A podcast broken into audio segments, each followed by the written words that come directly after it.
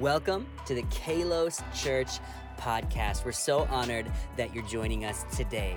The word kalos is a poorly pronounced Greek word that means beautiful. And we believe here at Kalos that the words and the ways of Jesus are very beautiful. That's why each week we're bringing content to make known that beauty. So let's go ahead and jump right in to this last Sunday's sermon.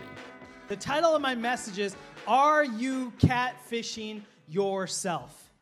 Are you catfishing yourself? I'll explain in a little bit. You know, I believe that we are born as originals on this earth, but sadly, many of us die as copies because we're trying to be something we're not to please and appease the people around us, and so we conform. And there's a scripture that says in Romans 12, 2, it says, Do not be conformed to this world, but be transformed by the renewal of your mind, that by testing you may discern what is the will of God, what is good and acceptable and perfect. This scripture challenges us. Don't be conformed by the world, but be transformed by the word. And when we are conformed to the world, I believe it does violence to our souls, it does violence to our families, it does violence to our neighborhoods, our communities, our, our nation, and it is all around us. Uh, another way we can ask this is where did you get your personality from? Why are you the way you are? Where are you transformed by the word and where are you conformed by the world? You know, I, I grew up in a time where you did not date online. Uh, how many of you guys with me? I date myself by saying I didn't date myself with the internet. And, anyways, uh, I, I, did grow up in a time where there is uh, a new social media platform called Friendster. Has anybody ever heard of Friendster? It was like pre MySpace. Who? Will it raise your hand proudly? Yeah, three. Yeah, yeah. Did you guys have Friendster accounts? So I, I, I created one, and this was revolutionary in the world. You could meet people from all over the world with their profiles and pictures. It was really exciting. And so I created a little community for South Asians like me, and sometimes South Asians are called Desi. Have you ever heard that term? And I, I created this group called Tasty Desis. and it was all for good looking South Asian people, right? I was gonna, I was gonna find a spouse. That was the plan. And I hosted a competition every week for the best looking person on the group. I was the only administrator, so I won every single week. Glory to God. They didn't know I was the admin. So I had these weird shirtless pictures of me, pictures of me in Sri Lanka. I was the winner every single week. Well, these awkward guys thought I was the example of what girls liked because I was winning. So people began to steal my pictures and use them as their Friendster profile pictures.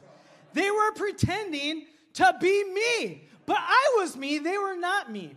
They were catfishing the world. And I believe that many of us are catfishing the world, and we're even catfishing ourselves. We put on other people's pictures of what we think is good or attractive, and we make it seem like that's really us to the point where we try to deceive God and ourselves. Are you wearing a false self? Where did you get your personality? Have you been conformed by the world? Have you been put into a box by the world? Is your language, your personality, your actions, is it because God gave you that or is it because you're trying to be like something? You're not. And these are very intense questions to ask ourselves because we can do it on the internet, but we can also do it in our regular face to face lives. You know, I was reminded of the, the classic screwball romantic comedy from 1999 called Runaway Bride with Julia Roberts and Richard Gere. Can I get a good amen? If you thought I would go through another message without talking about Julia Roberts, you would be mistaken. And in this movie, there is a, a girl played by Julia Roberts named Maggie. And there's this guy, Richard Gere. He plays a character named Ike. And he's a reporter sent on a mission to write about this girl who has left several men at the altar running away as the bride. And they're all different kinds of guys. One's like a priest, One's described as a deadhead in the movie, all different hobbies and personality types. And he wanted to interview the different fiancés, the men. And he asked them, What kind of eggs did Maggie like? And they all had a different answer. She likes fried eggs, she likes scrambled eggs. And that was really interesting. And so one day they get in an argument, Maggie and Ike. And there's this really amazing conversation that happens where she had been emotionally catfishing people. I want to read it. Then Ike, talking about Maggie's past, said, You were so lost, you didn't even know what kind of eggs you liked. With the priest, you wanted scrambled. With the deadhead, it was fried. Maggie tries to defend herself by saying, That is called changing your mind. To which Ike replied, No, that's not having a mind of your own. She became the people she dated. She lost herself in these relationships. She put on a false self. And it reminds me of this quote Augustine wrote in Confessions in 8400 How can you draw close to God when you are far from your own self? He prayed, Grant, Lord, that I may know myself, that I may know thee. John Calvin in 1530 wrote in his opening of the Institute of the Christian Religion Our wisdom consists almost entirely of two parts the knowledge of God and of ourselves. But as these are connected together by many ties, it is not easy to determine which of the two proceeds and give birth to the other. Knowing ourselves is really important to knowing God. When we are sinners, we are knowing internally that we're in need of a Savior. When we're sick, we know that about ourselves. We know we're in need of a healer. And I believe that God oftentimes reveals himself to us in the way we approach him. When we're hungry, he satisfies us. When, he's, when we're thirsty, he quenches us. And it's really, really important that we know ourselves and not just the image the world wants us to carry. So let me ask that question again Have you been conformed by the world, or have you been transformed by the Word of God? And if you've put on a false self, if you become something you're not, I can understand why. Because believe it or not, the world, it wants you to be conformed. The world wants you to be conformed. In the book of Samuel, found in the Old Testament of the scriptures, there's the famous story of David versus Goliath. This young shepherd boy from the fields, he is about to fight a nine foot giant who's mocking the armies of God, the Israeli military. They're in this valley, and he is just mocking the military, and they're all scared until this young shepherd boy comes. He is the only one who steps up to fight. But when he begins the fight, when he begins the battle, he is tempted by three different entities to conform to a style of fighting, to a style of who he is that is not him. In fact, it's a false self. And the first temptation that David experiences is to be conformed by family. In chapter 17 of 1 Samuel, in verse 28, it says, But when David's oldest brother, Eliab, heard David talking to the men, he was angry. What are you doing around here anyway? He demanded. What about those few sheep you're supposed to be taking care of? I know about your pride and deceit. Look how the brother tries to define who David is a prideful and deceitful person. You just want to see the battle. What have I done now? David replied. I was only asking a question. So, this is after David asked, What happens to the person who kills Goliath? What reward is there? And then he's confronted by his brother. I know you're a prideful person.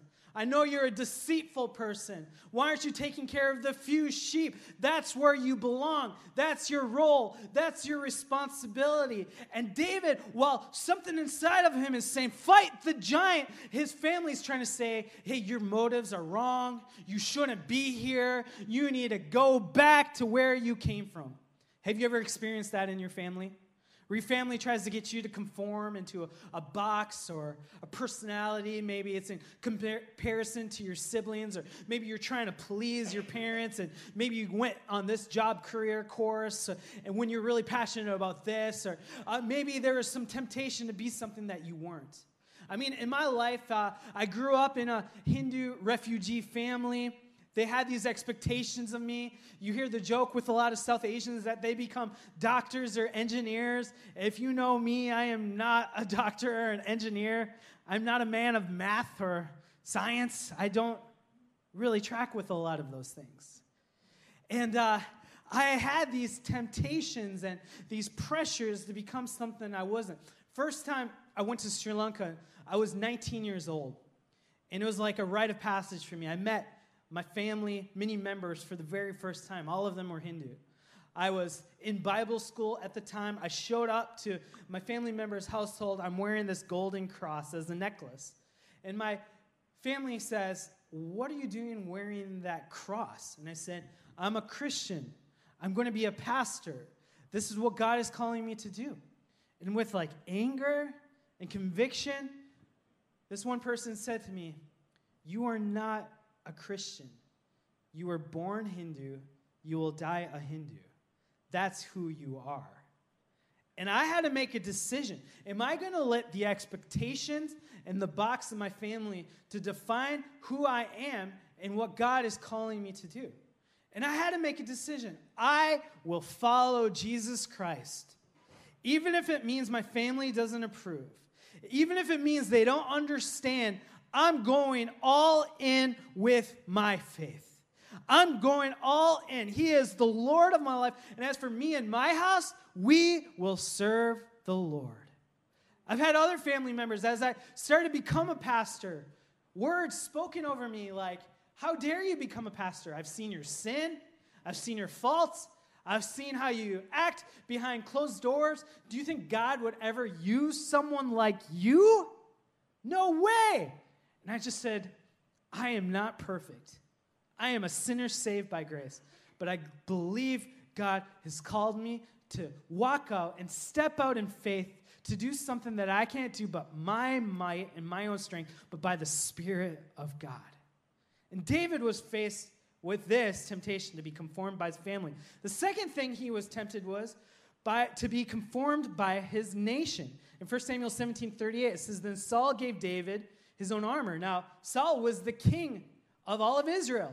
And he gives him armor. He gives him a plan to fight in the way all the military was trained. Then Saul gave David his own armor, a bronze helmet and a coat of mail. David put it on, strapped the sword over it, and took a step or two to see what it was like, for he had never worn such things before. I can't go in these, he protested to Saul. I am not used to them. So David took them off again. He picked up five smooth stones from a stream and put them into a shepherd's bag. Then, armed only with a shepherd's staff and sling, he started across the valley to fight the Philistine, the giant. He was given this very heavy armor, and he was a shepherd. He was used to traveling lightly. He fought and defeated a lion. He fought and defeated a bear, and he used a slingshot. He was agile, he was mobile, he was able to navigate around it. But here the king says, This is how the military fights. This is how the people of our nation fight. And puts on heavy armor.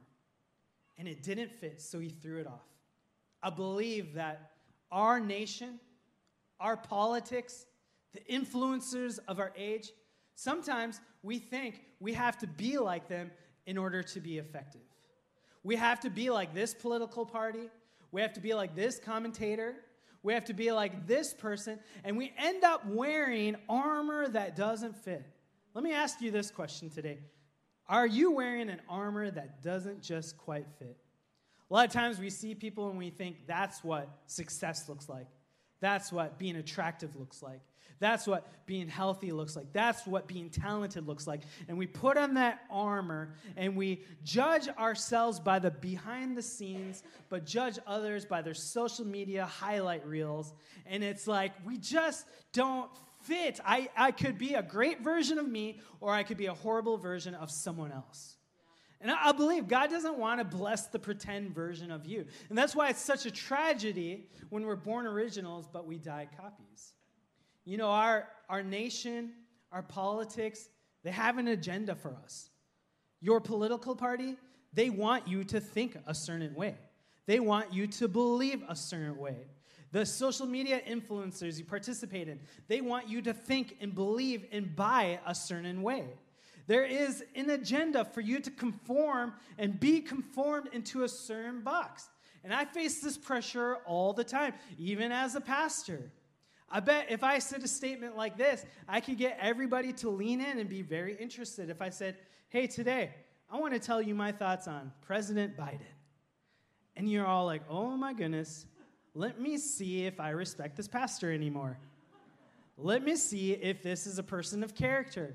One statement, and you would cut me off from your life, in your heart. And, and we wonder why people feel so isolated. It's because we say, hey, we want to be inclusive of all people. We want to be tolerant of all things until it's something we don't like. We're tolerant of everything but intolerance. And we cut people off unless they fit in the box.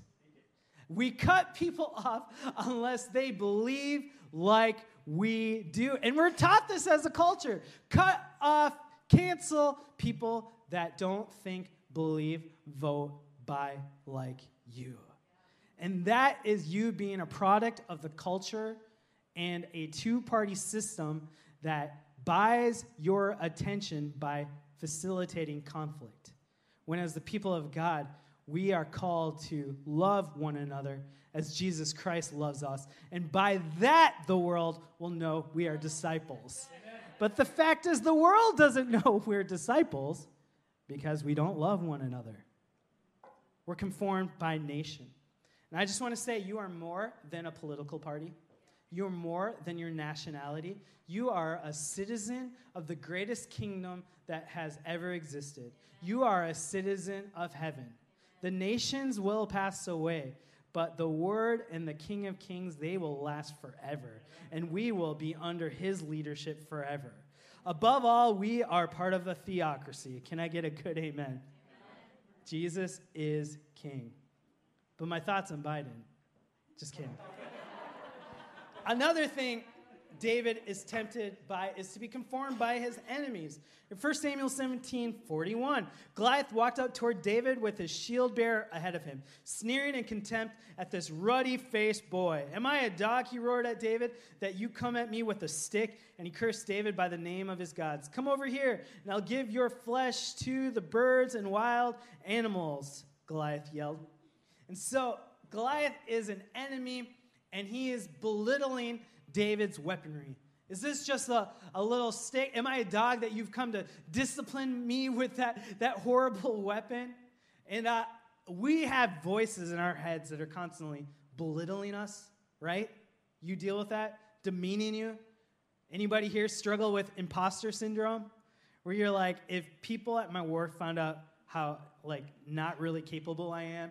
They would not respect me if I my family really understood what I was thinking, if my friends really knew. And then we have these voices telling us we're failures, we're horrible. We're not going to make it. We're just going to die. We're going to end up like the rest of our family. We're going to mess up like this person. It's just a matter of time before people find out the real us and we're just a disappointment that we will never defeat the enemies, that this financial situation, this health situation, this popularity situation, this future, it's just all going to end in death and destruction. So why even try? These voices of discouragement discouragement try to put us in this box of fear and doubt and self loathing, and we're afraid to dream.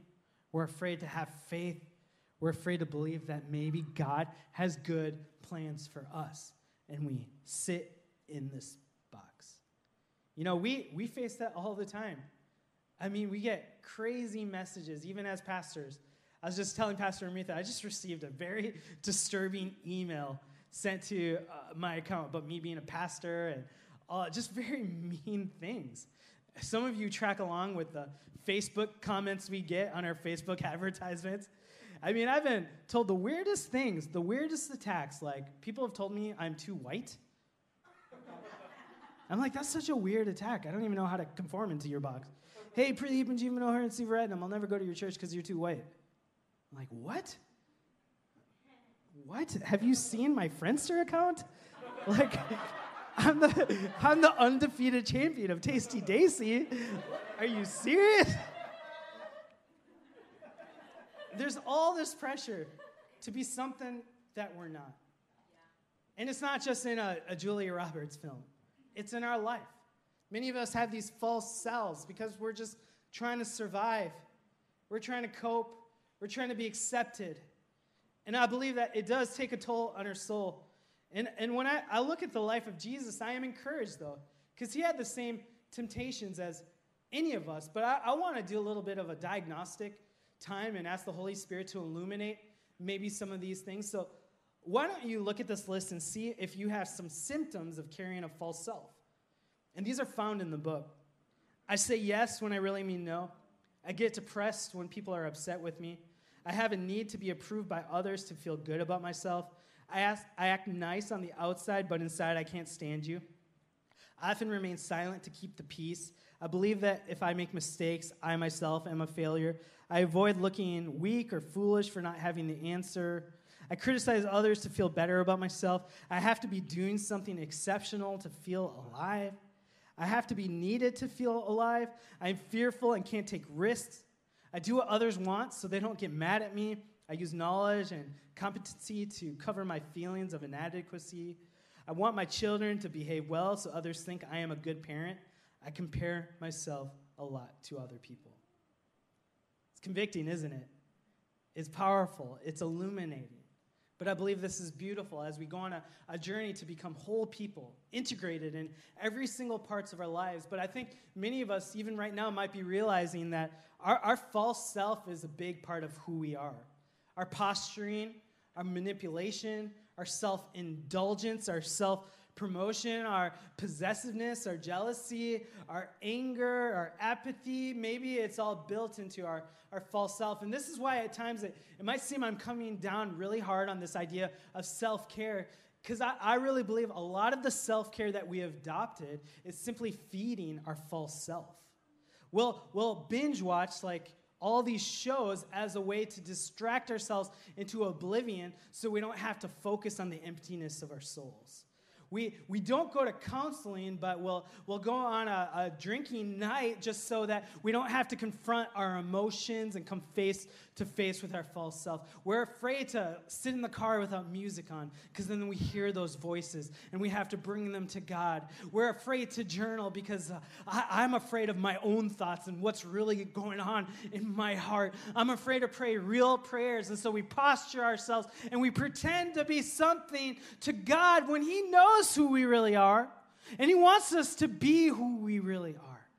And Jesus was tempted with these same things. And here's a revelation. Maybe this is a new concept for some of us today, but Jesus, he disappointed a lot of people. He did. Think about it. He came into this world. This is the Savior of the world. All the Old Testament prophecies come. And here he is, a, ba- um, a baby in a manger meant for animals, a feeding trough meant for animals. He is the son of a carpenter, but he doesn't become a carpenter with the whole of his life disappointment to his family. So many times, where's my kid? My kid is lost. Little boy Jesus, I'm at the temple. I'm going to do my father's business over my family's business, my earthly family's business. They wanted him to be a, a political revolutionary. See, the Romans had occupied Israel. The Jewish people could not make their own political decisions. They were longing and praying for someone who would finally right the government, make things as it should be. And here comes Jesus. And he's talking in spiritual terms. He's not giving them the, the war and the weaponry that they long for. They try to make him a political king, and it says that Jesus hides away and escapes the crowds. What a disappointment. Jesus didn't heal everybody he encountered. Isn't that crazy? I mean, even us today, many of us are disappointed in Jesus. Jesus, why aren't you doing the things that I want when I want? But Jesus was willing to follow his calling and be who he's always meant to be instead of pleasing the masses and the crowds.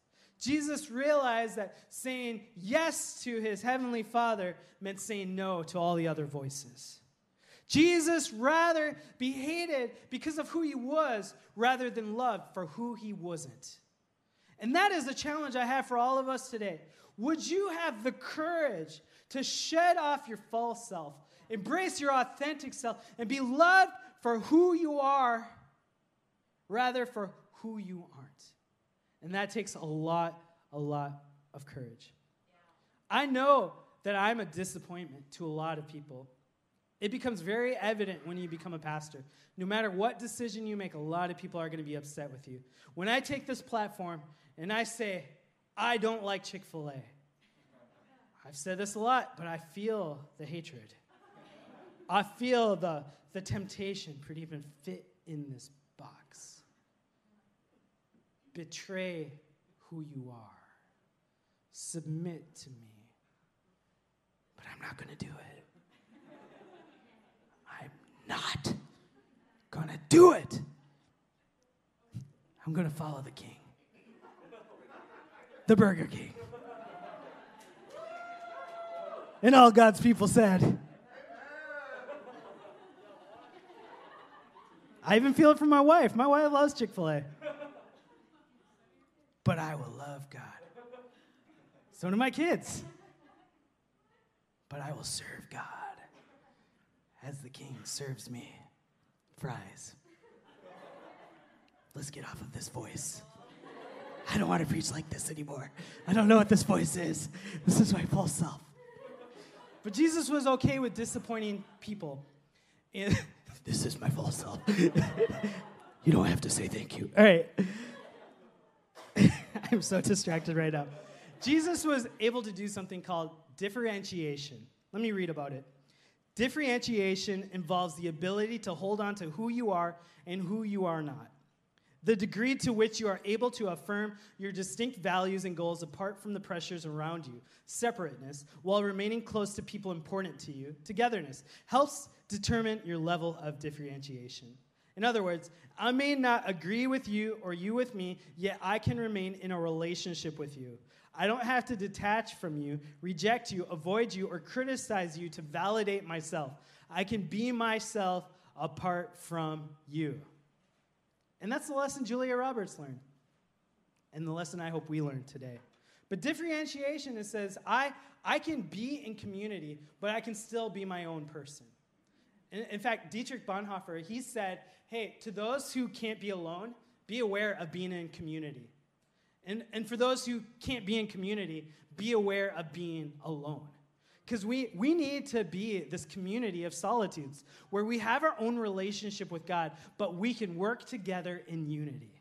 And it's so beautiful. Jesus will get alone with his heavenly Father, receiving identity, vision, assignment, mission, but then he was also with his disciples and crowds and multitudes. He was never fully alone and never fully together. He was always both at the same time. And I think this is something we're called to do.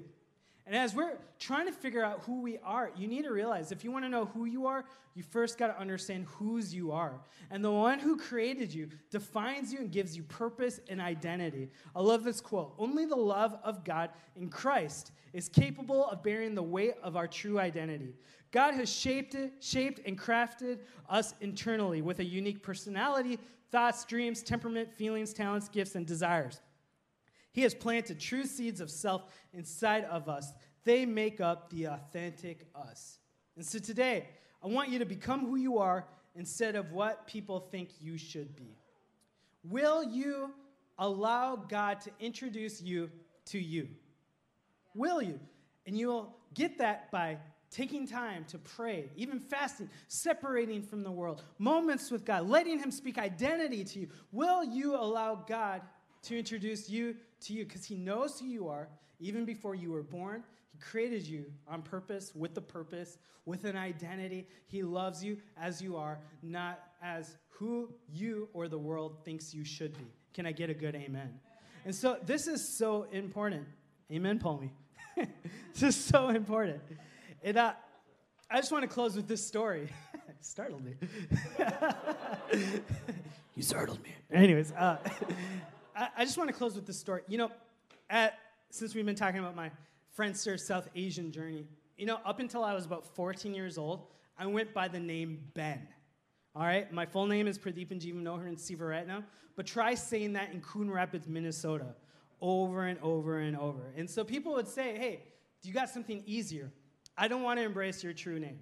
I don't want to embrace your true self.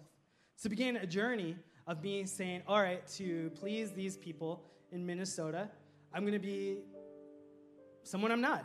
I'm going to take a name that my parents didn't give me. And so I just started going by Ben. Anybody here have a, a an American name, something maybe you receive? Am I the only one? And uh, you have these names just because it, it gets old explaining who you really are to people. So you, get, you give people what they want. So instead of being this long name, I was just simply Ben. And then I, I started to going to church and hearing about the gospel and hearing that I could have my own relationship with God. And so I, I began to do what the scripture said and started to pray in my prayer closet. I would get in there and just listen to God and hear his voice, and he would say very simple things like, I love you, or I have a plan for you. But then he, got, he began to speak identity into me, like you're, you're an overcomer. I love you. This is who you are. And it was during this journey of becoming a Christian, I started to say, you know what? I'm not, I'm not going to go by Ben anymore. My, na- my name is Pradeepan. Pradeepan G. Sivaratnam. And I, I started to embrace that and it was awkward. I began to reintroduce myself to, to friends, but it was the beginning of me saying, hey, I, I, I never felt fully American. I never felt fully Sri Lankan, but I'm just, I'm gonna be who God has called me to be. Believing that I have worth not because of my popularity, I have worth not because of my performance, I have worth not because of possessions, but because God says I am worthy. And this is the gospel.